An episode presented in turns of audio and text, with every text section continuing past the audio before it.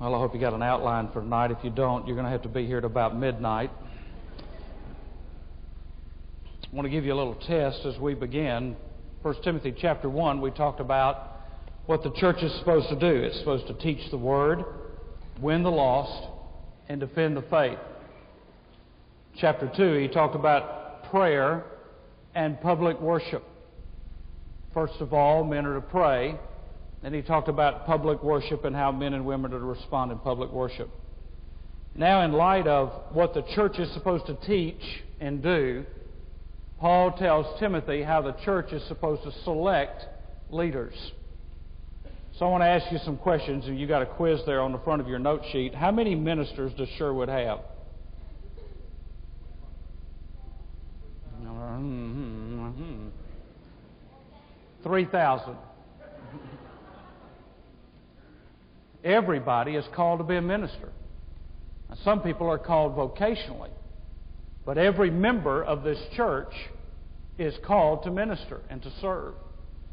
The word minister, the word deacon, only means to serve. So if a person is serving, they are ministering. Second question How many elders does Sherwood have?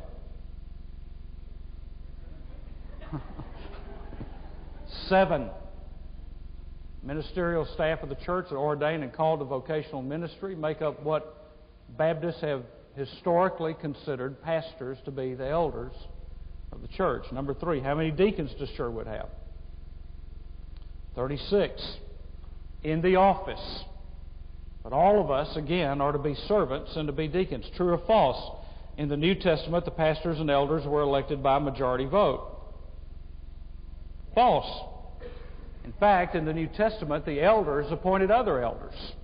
Uh, let me just give you a couple of references. Second Peter, uh, Second Timothy chapter two and verse two, Ephesians six twenty two, Philippians chapter two, uh, Colossians chapter three, and 1 Thessalonians chapter three.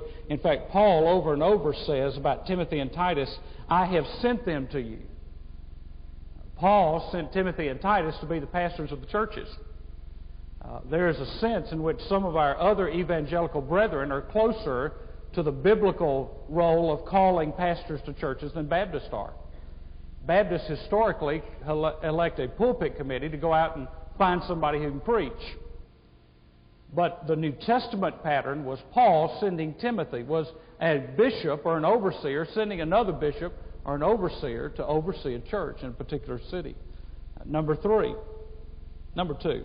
Let's go to number two. A church that follows the New Testament pattern will be a democracy. False. There's not one example in the New Testament of them voting on anything. Now, it says oftentimes that it seemed good to them. So it seems that the church would get a consensus on things. But they didn't uh, have ballots and they didn't vote. It just what was seemed good, what seemed right to them to do. In the selecting of deacons, it seemed good to them. Uh, in the sending out of people, it seemed good to them. And, and uh, James in Acts chapter 15, he gave the report to the church on how the church ought to respond to reaching Gentiles, and it seemed good to the church.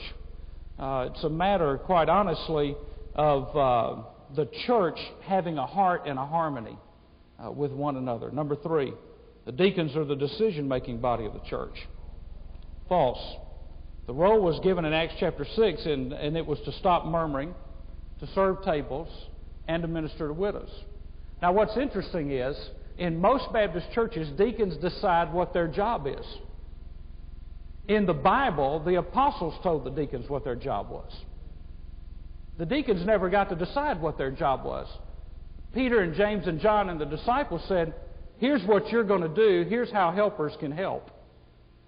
And it seems to me that if we're going to be a church that believes in inerrancy, in every area, even if it's comfortable for us or not, we ought to do what the Bible says. Saves a whole lot of headaches and heartaches. So, number four. In the New Testament, elders were paid staff. Amen. True. Who said that? All right. 1 Corinthians chapter 9 and verse 14. Let me just ask you to turn there. 1 Corinthians chapter 9 and verse 14. I have to get Thumb Index Bible if you're going to keep up tonight. 1 Corinthians 9.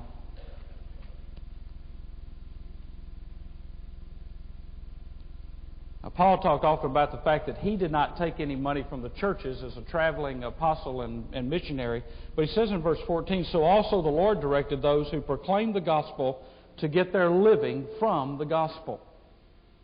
That it is right for the church to make sure that those who are ministering the gospel don't have to worry about other things. That they spend their lives and their time ministering the gospel, and so they were paid staff. Number five. The word deacon means leader. False. The word literally means through the dust. It is a servant. We're going to look at that next time because Paul, in these first eight verses, talks about elders. In the next verses, he talks about the role of deacons and how you establish biblically authentic leadership there. Multiple choice. The way leadership should be selected in a church is by A, popular opinion, B, one financial standing, C, someone who knows how to work the system, D, according to biblical qualifications, E, majority vote, F, longevity in the church. D. How many of you have ever been in a situation where it was not D? there are a lot of those. But if we're going to be a biblically authentic church, then we have to do it according to biblical qualifications. The ultimate authority in Sherwood is held by A, the pastors and elders, B, the SBC Executive Committee in Nashville, C, the women's ministry, D, the church secretaries, E, the finance committee, F, the security team. You're not leaving. you know, security team is at the doors with guns. Uh, G, none of the above. G, none of the above. Ultimate authority in the church rests in God. And God's final authority is the Word of God. We find our source for what we do and how we live in the Word of God. So let's look at 1 Timothy chapter 3 and verse 1. The biblical role of elder. 1 Timothy chapter 3 and verse 1. It is a trustworthy statement. If any man aspires to the office of overseer, it is a fine work he desires to do. Now, by the way, there are people who aspire who don't need to. and that's why Paul gives the qualifications because he wants to make sure that the right kind of people aspire to ministry and the wrong kind of people don't.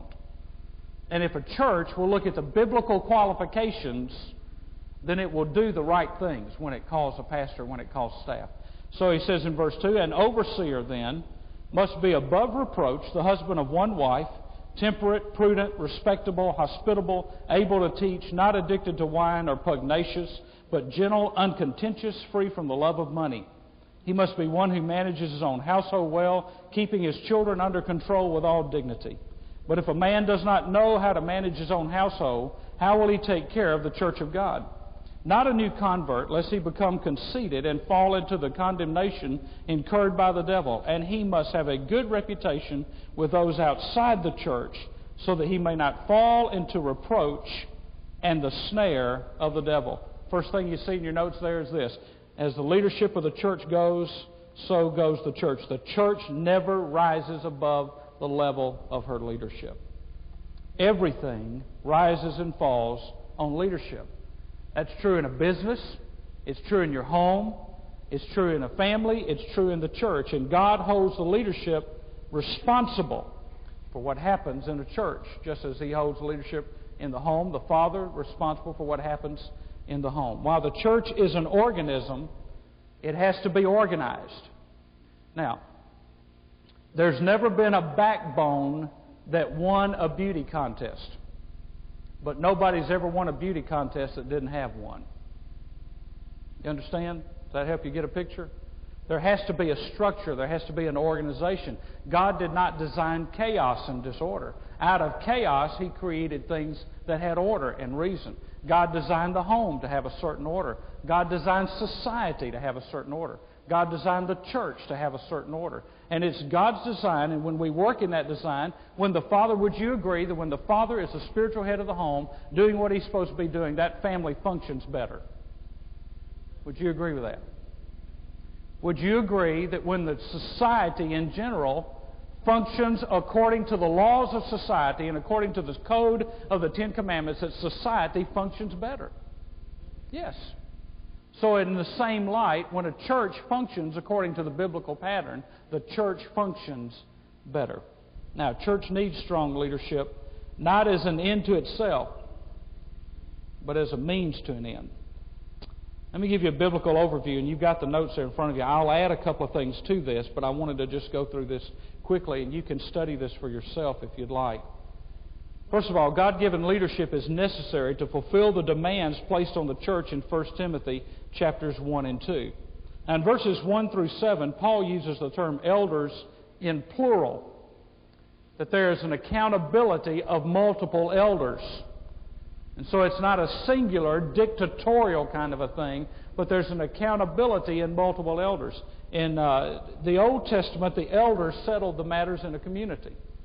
I mean, what they said was final. When Moses set out the elders to make decisions in the rulings of what happened in the community, those decisions were final. It's the way the Old Testament God structured it. In the New Testament, the elder can refer to men who are older. Sometimes the scripture refers to a man because of his age or it can refer to an office. The word came to indicate leadership. The book of Acts quickly picks up the term elders and applies it to the local church. In fact, Acts chapter 15, James was the pastor of the church in Jerusalem, and they had the dispute about what to do with the Gentiles and Gentiles being converted and about circumcision. And finally, James, after hearing all the things from, from Paul and from Barnabas and hearing from Cephas and the things that had happened, James said, Listen to me, it is my judgment that we do this. It was yielded to James as a pastor of the church at Jerusalem, even with Paul and Barnabas there, even with Peter there, it was yielded to him to have the right to speak on the issue of what to do about the Gentiles. Now, aren't you glad James had the wisdom and the foresight to say we ought to include Gentiles in the gospel? Because that's how you got in. The church did not become an exclusively Jewish faith but it spread out to the Gentiles. And James, in listening to all the arguments about keeping with the Jewish functions and keeping with the Jewish code, said, no, this is the way that the church needs to be structured. In the book of Numbers, it's an interesting study if you've ever studied the book of Numbers. The book of Numbers is primarily a book about insubordination and rebellion. The people didn't like, you know, they asked God to send them somebody to lead them, and then God sent them somebody to lead them, and then they didn't like the one He sent. You know, this is Moses. We don't, we don't like Moses. We don't want Moses to lead us. You, in fact, you could write over the book of Numbers these words We know better than Moses. That's what Numbers is about. We know better than Moses. Now, God may have picked Moses, and God may have used Moses, and Moses may have gotten us out of Egypt, but now we know better. Only one problem with that God didn't tell them they knew better. They decided they knew better.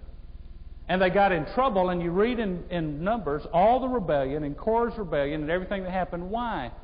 Because the people of Israel didn't want to serve under anybody. Now, isn't that just true with the nature of man? I mean, we don't want to be, we don't want a boss. We don't want the government to tell us what to do. We don't want our boss to tell us what to do. We don't want guidelines. We don't want to have to document things. We don't, we don't want to have to do anything because we kind of like free will in our lives. All of us like to do that. And yet, in this kind of context, God sent elders in the Old Testament, He sent elders in the New Testament. Now, let me just give you some quick references that are not there.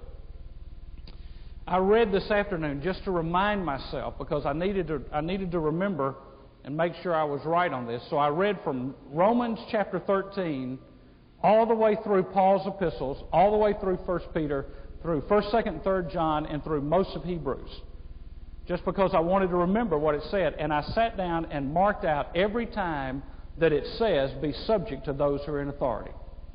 And it is an incredible amount of times that it says, be subject to those who are in authority. Now, many times it's talking about the government, and kings, and men who are in, in leadership positions. But the principle is always true. When I was on a staff, I had to be subject to those who were in authority.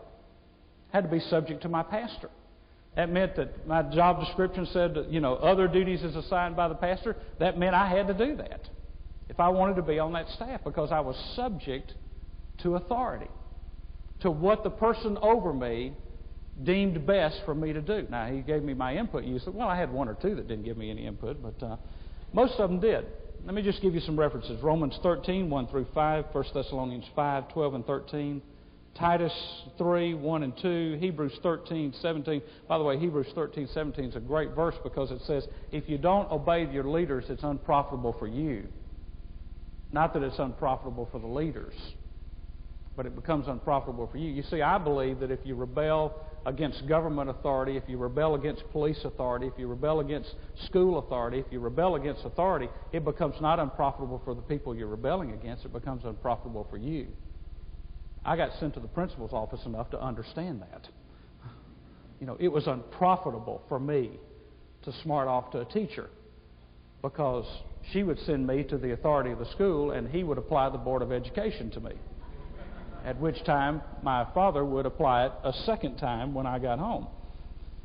Paul had a pastor's heart. In 2 Corinthians, you read about his pastor's heart. Paul confronted the churches when they resisted his leadership, but Paul always did it with a pastor's heart, with love and with passion for his people. Now, the early Christians, the elders were local leaders. I'm back in the notes again. Paul and Barnabas appointed elders in various churches in Acts chapter 14, verse 23.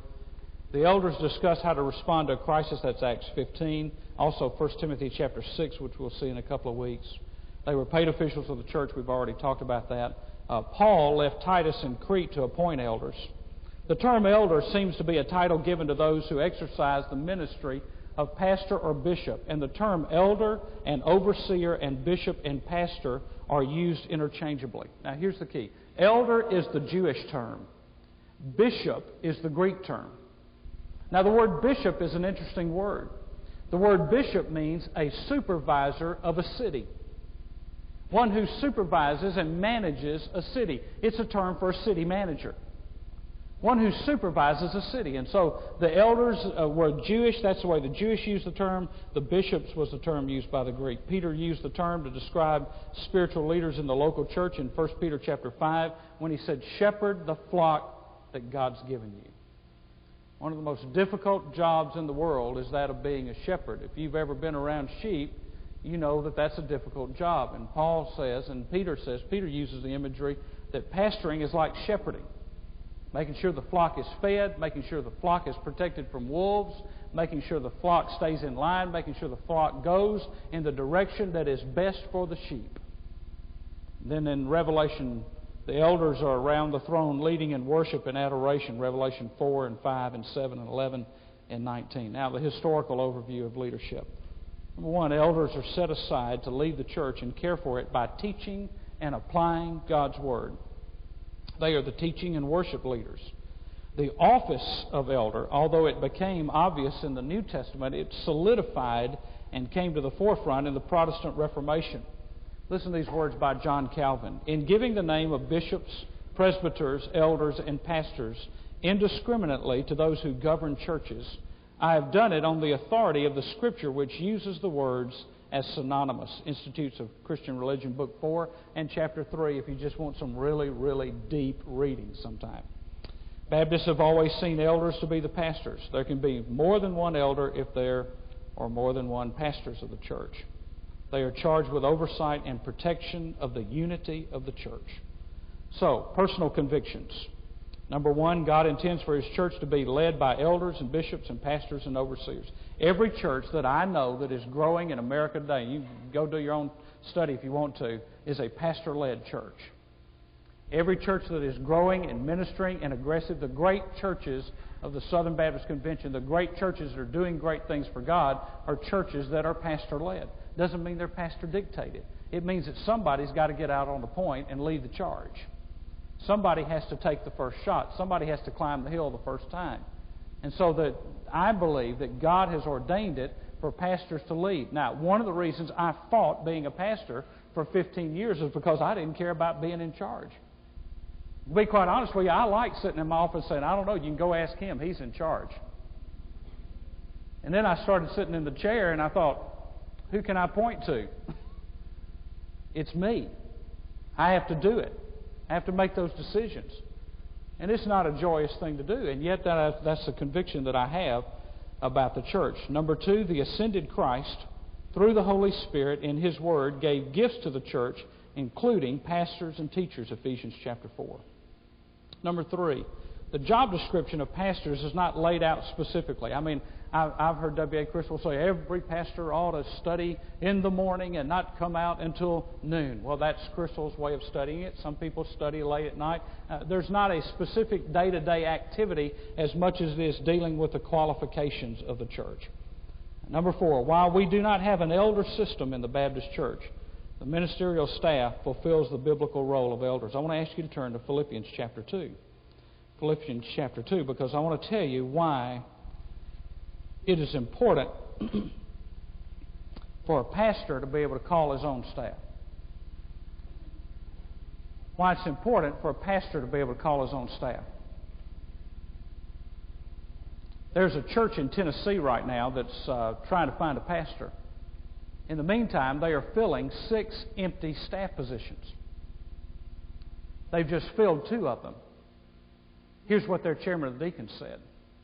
Well, you know, pastors don't care much about recreation and youth work, so he won't really care who we've got here. If he's got a brain the size of a bug, he will, because he's directly responsible for what happens to those ministries under God. He better care what happens in recreation and youth ministry. He better care about what happens in every area of the ministry of the church. I don't know that I trust a staff member who would come during an interim, and I don't know that I trust a pastor who would go to a church that would go to a place where people call staff members without a pastor. Now, here's why Philippians chapter 2 and verse 19. But I hope in the Lord Jesus to send Timothy to you shortly, so that I also may be encouraged when I learn of your condition. For I have no one else of kindred spirit who will genuinely be concerned for your welfare. For they all seek after their own interests, not those of Christ. But you know of his proven worth that he served with me in the furtherance of the gospel like a child serving his father. Now, let me tell you why I think that's so important. I think it's important in calling of a staff because I think a staff has to be of one heart and one mind.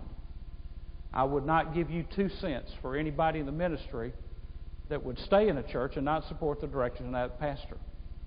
I think he needs to leave. Because I think if a man does not have the same heart and the same vision and the same passion of his pastor, then God's got another field for him to serve in. I think that's very clear in Scripture. Paul and Barnabas had a parting of the ways. Barnabas went one way and Paul went another. They disagreed about how they were going to do ministry and they parted. John Mark parted from Paul because he couldn't take the pressures and the work. But eventually, John Mark earned the right to come back and be a part of Paul's staff. Paul, how'd you like to have been on Paul's staff? I mean, do you just think about it. how'd you like to have worked with the Apostle Paul? Okay, guys, we're going to Ephesus today. We predict a stoning. You mean we're not going to the all you can eat buffet? No, it's going to be a stoning today. It looks like we're going to get beaten up and thrown in jail. But hey, just think about it. In that Philippian jail, they've got a great piano and we can sing some praise choruses. I, mean, I don't know if I'd want to be on Paul's staff. Paul had to be a tough bird to work for, I'm telling you. Now, I, I remember I've got a friend of mine who served on staff at First Baptist Houston with John Bisagno. When John Bisagno went to First Baptist Church Houston, the church was running 375 in Sunday school downtown, dying in debt, hundreds of thousands of dollars, behind on their budget, couldn't pay their bills, couldn't do anything. In less than 10 years, he relocated the church, and the church was having a Sunday school campaign, and their goal was 5,500 in less than 10 years, from 375. And my staff member friend overheard a deacon who was also the Sunday school director saying this in the hallway. Well, we had more than 375 when he came here. He just doesn't know what he's talking about. He said, you know, he, he said, he ain't nearly as good as he thinks he is. You know what that reminded me of? It reminded me it doesn't matter what you do, some folks ain't never going to be happy. You're only as good as last week's sermon. People tend to forget.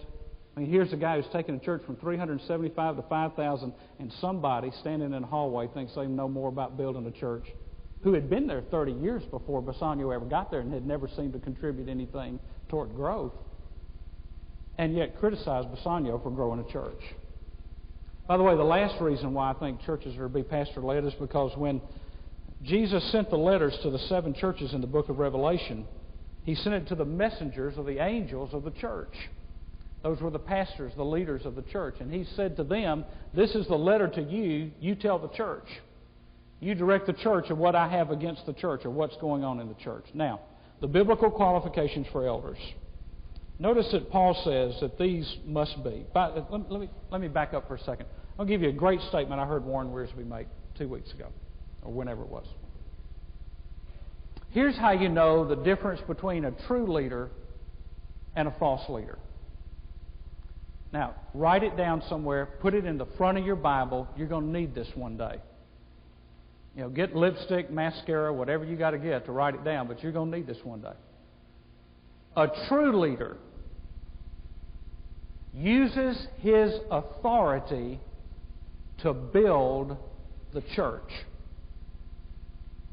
A true leader uses his authority to build the church. A false leader uses the church to build his authority. You see how significant that is? A true leader uses his authority to build the church, to try to see that the church grows and develops and builds. Warren Wiersbe made that. I, am not the one that came up with that, so Warren Wiersbe made that statement. A true leader uses his authority to build the church. A false leader uses the church to build his authority, to increase his position. Now, Paul says these things must be a part of their lives. Now, I'm just going to divert here for about 30 seconds and tell you what happens to many churches. Many churches get the wrong pastor because they go about it the wrong way. They look for Saul instead of David. They look on the outside instead of on the heart. God said, I'm not interested in the appearance of man, but I look on the heart. The reason uh, people ask me how in the world I went to First Baptist Church Ada is my first church to pastor running 750 in Sunday school, and I didn't climb up the ladder in a church with 50 or 85 or 100 and then 200, and then, you know, how did you go from here to there? And I said, I'll tell you very simply, it was the pulpit committee. There were five men on that pulpit committee. They had 72 resumes. They had been looking for eight months. They had been out visiting. They had traveled to four or five states. They had heard all these preachers. They had looked at everything. And they came home and they heard a professor from OBU preach a sermon on looking for God's man. And it was a story of David when God set Saul aside and he said, Go look for David. And there's nothing impressive about David if you read the story of the selection of David and the anointing of David, because when it got down to David, everybody kind of looked around and said, David? And the title of the sermon was, Do you want Saul or David for your next pastor? And they went back and met that afternoon. It's only Sunday in months that that pulpit committee had all been in church. And they went back and met that afternoon. They took every resume and they threw it in the garbage can. They spent three hours in prayer and said, God, you got to send us to your man. And in three weeks, I was there in view of a call. I had no clue they were looking. I had no clue who they were. I, I could, it's a miracle and a story in itself how all that evolved. 1988, pulpit committee from Sherwood Baptist Church contacted me. chairman of the pulpit committee contacted me, and I said, "No, I'm not interested. I'm interested in moving." In July, I came down here and talked to the committee. The committee had been traveling all over the place, and I said, No, you know, nice people, you know, we'll probably never go there. On the third time that the pulpit committee here contacted me, it was right for them and it was right for me. But you see, the, you have to credit folks, and some of you say you want to blame, but uh, you have to credit the pulpit committee of this church for this. They didn't rush out and get a pastor when it would have been easy to do so. Because I'm going to tell you, there are plenty of people who would like to pastor Sherwood.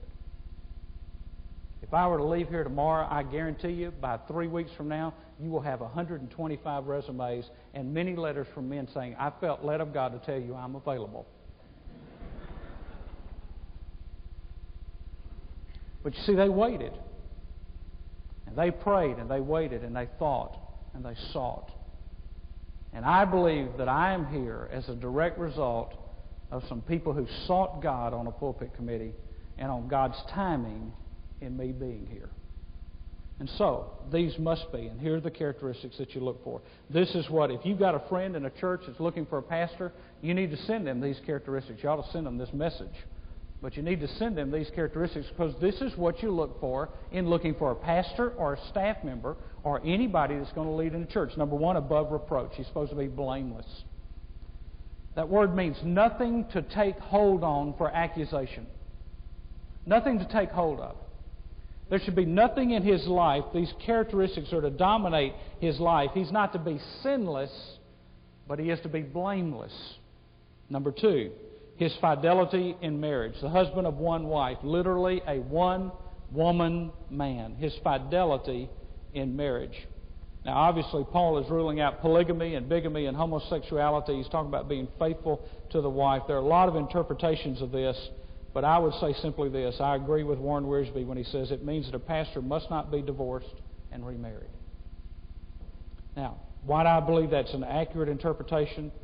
It is not to penalize divorcees, but it is to set the standard of the office of pastor higher than the world sets anything else. You see, a man can have blown it in his married life and be the President of the United States, but he can't be the pastor of a church with 50 members. Because God says the standard is too high for the average person. A person has to have proven himself. Why? Because a church is more like a home than it is like a business. It's a family. And so there has to be fidelity in marriage. Now, I don't think this, this excludes singles from going into the ministry. If it did, Jesus could have never been in the ministry. And probably Paul couldn't have been. Cephas, we know, was married. Peter was married. His self mastery, number three.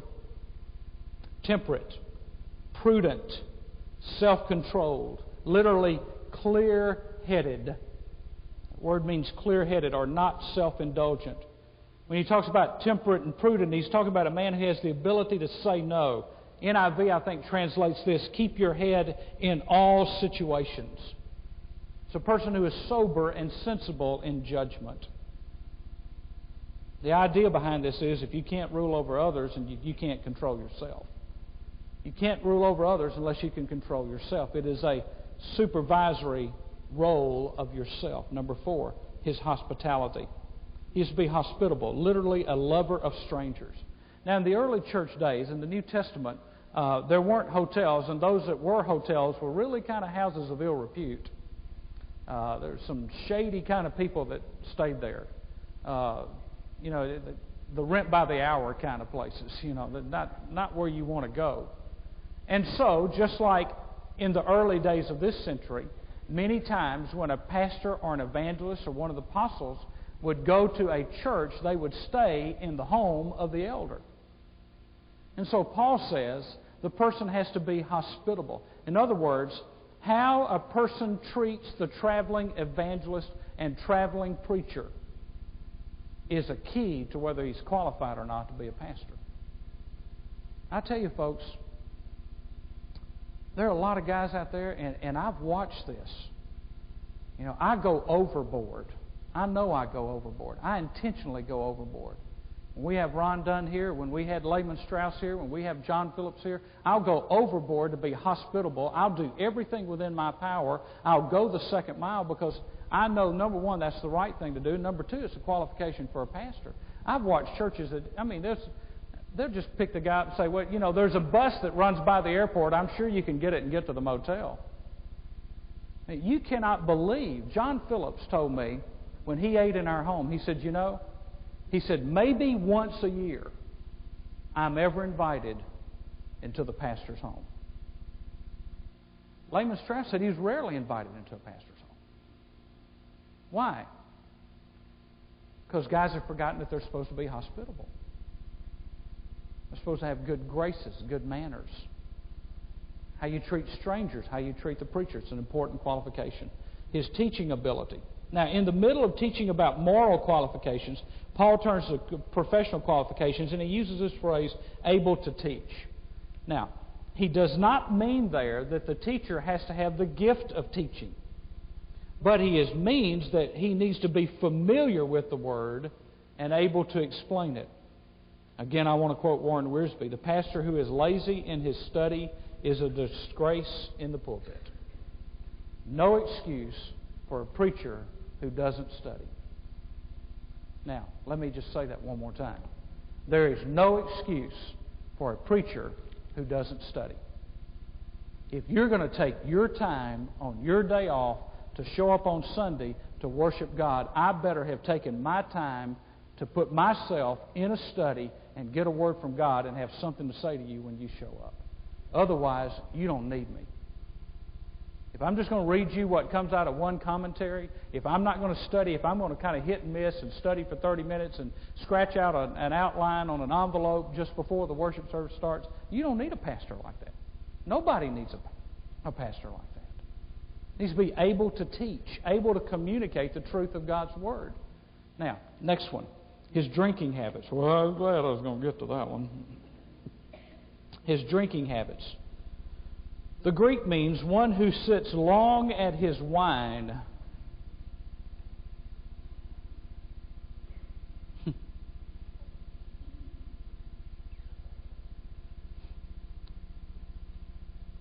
well, based on Romans 14, I believe that because of the society in which we live in, although Paul does not say here abstinence, he says one who sits long at his wine or one who is a slave to drink.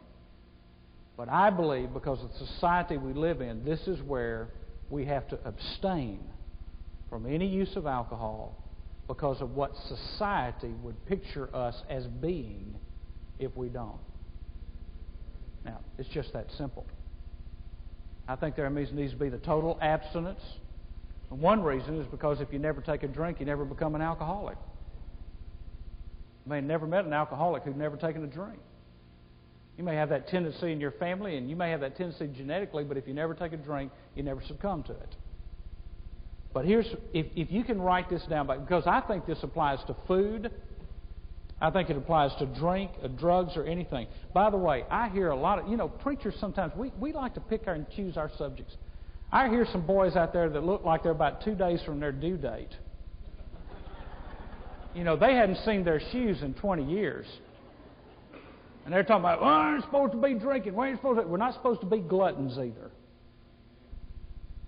Here's what I think this means. The principle behind this is nothing should control the man of God but the Spirit of God.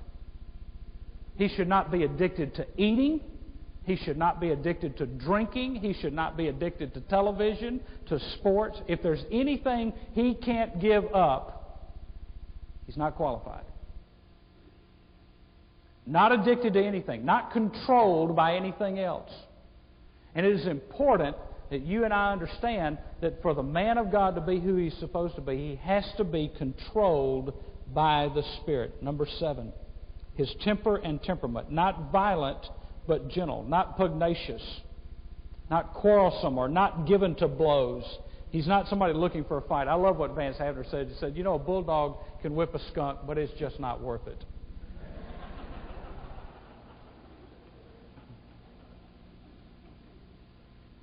I, you know, I tell you, there are times when you know you can win, but they're not worth it. You just let it go. Now, you'll think about that when a bulldog can whip a skunk. It's not worth it. Why would it not be worth it? Gentle. That word means yielding or forbearing or considerate. By the way, that word gentle in its context means gentle even when correcting those who oppose you. Number eight, number eight, number eight, number eight, number eight. He should be able to use his tongue when he talks. His attitude toward money his attitude toward money. The focus here is not on money, but the elder's attitude toward it. He's to be honest with money. No shady deals, no get rich schemes. Um, I personally think that a guy in the ministry doesn't need to be involved in multi level marketing schemes because I think that sometimes they can begin to use his office to try to make money. And I think that's wrong. That's me personally. You may not feel that way. That's me personally. I just think anything that you do that helps pad your pocket means that you can get into the point of loving money. And here's what else that, that I believe about this passage I believe that no man should ever be in the ministry who doesn't give at least a tithe of his income. No man should serve on a church staff who doesn't give a tithe of their income. I've got a friend of mine dealing with a situation in a church right now. He's got over half the people that work in that church that do not tithe. And he's going around to them individually, and this is what he's telling them Look, I'm through asking senior adults to give tithes on their Social Security, and you make a good living, and you're not tithing. I'm not going to ask them to do it anymore. And one of them said, Well, this is my church, and I love it. This church is like my family. I love this church. I love this church. And my friend said, Well, I tell you what, if this is your church and this is your family and this you love it, I'd hate to see what you do to your enemies. I'm going to tell you something, folks. If you love something, you invest in it. I love this church and I invest in it. I don't determine what happens to my tithe. It goes wherever it goes in this budget. It goes in all kinds of things. Some things I would do differently. But I think a man, if he's not a lover of money, he says, this, this income belongs to God. My position belongs to God. Number nine, his domestic discipline. He's to be a spiritual leader in the home. Again, the church is more like a home than a business. A man can't control his own family, he shouldn't enlarge his sphere of ministry. Now, I think this is important. God holds us responsible to our kids, but not for all their choices. Some of you have had guilt trips about what's happened with your kids as they've gotten older. I think God holds us responsible for what happens to our kids. But I don't think God holds us responsible for their choices they make as they get older. Once a child has got a mind of their own and they make their choices, then they are responsible for their actions. You're responsible to do all you can to guide them and correct them and train them and teach them. But they are responsible for their actions. And I have seen some good men whose children have, at the age of 18 and 19 and 20 years old, decided to go off the deep end, and somebody decided they were disqualified from ministry because they decided to do that. I don't think so. I think they raise them in the nurture and admonition of the Lord, and then at some point, if a young man or a young woman decides that they're going to walk away from God, they are like the prodigal. The father stands on the porch and he waits for them to come to their senses. And you set an example and you set a standard. I know a man right now who is a pastor of a church, and he's had to kick his son out of his home. That's very difficult. Because you see, as a pastor or as a staff member, everybody looks at your kids. You see, the problem is my kids and staff members' kids, you know what they hear? You can't do that because you're the preacher's kid. I'm going to tell you something, folks. Yours can't do it because they're supposed to be Christian kids. You see, what's good for the goose is good for the gander. And I'll be glad to hold my kids up to the same standard that anybody else in this church is willing to hold their kids up to. But there's not two sets of rules of child rearing, and there's not two sets of rules of discipline, and there's not two sets of rules of right and wrong. And if I'm expected to be the spiritual leader of my home, every man in this church is expected to be the spiritual leader of his home. Every man. And so there must be a domestic discipline. And that means that the pastor or the staff member must never leave the role of raising children to his wife so he can run off and do church stuff. You don't sacrifice your children on the altar of ministry. I think one of the dangerous things of the generation before me in ministry was they went off to the church and they went and visited everybody in the hospital and they did everything and they were always available and always out and they had time for everybody's kids but their own and everybody's needs but their own. And they said, Well, God knows I'm serving Him, so God will just have to take care of my kids. That's wrong.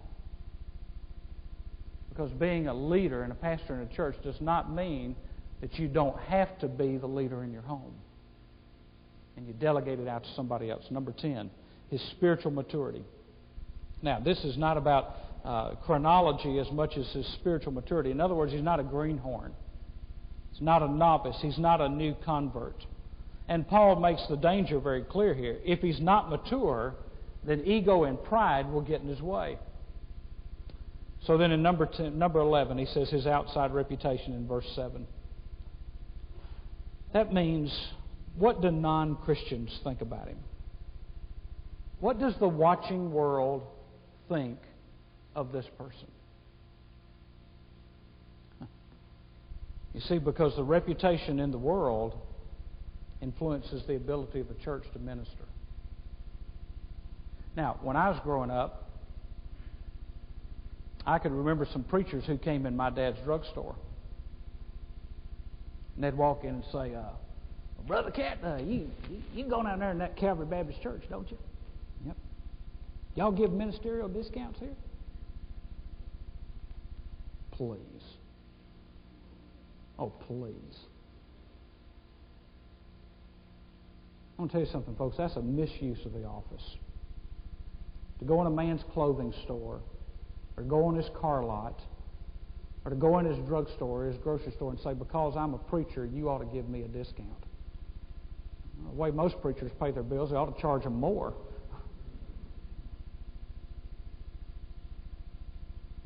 You see, folks, it matters how lost people view the man in ministry. He has to be known in the community as a person who is above reproach.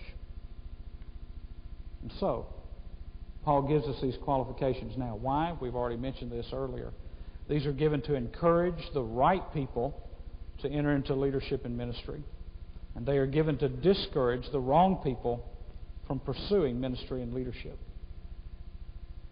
These standards are so strict and exacting because the implications are so extensive. Because the implications are so extensive. They are demanding because the ministry is so determinative. If any man aspires to the office of overseer, it is a fine work he desires to do.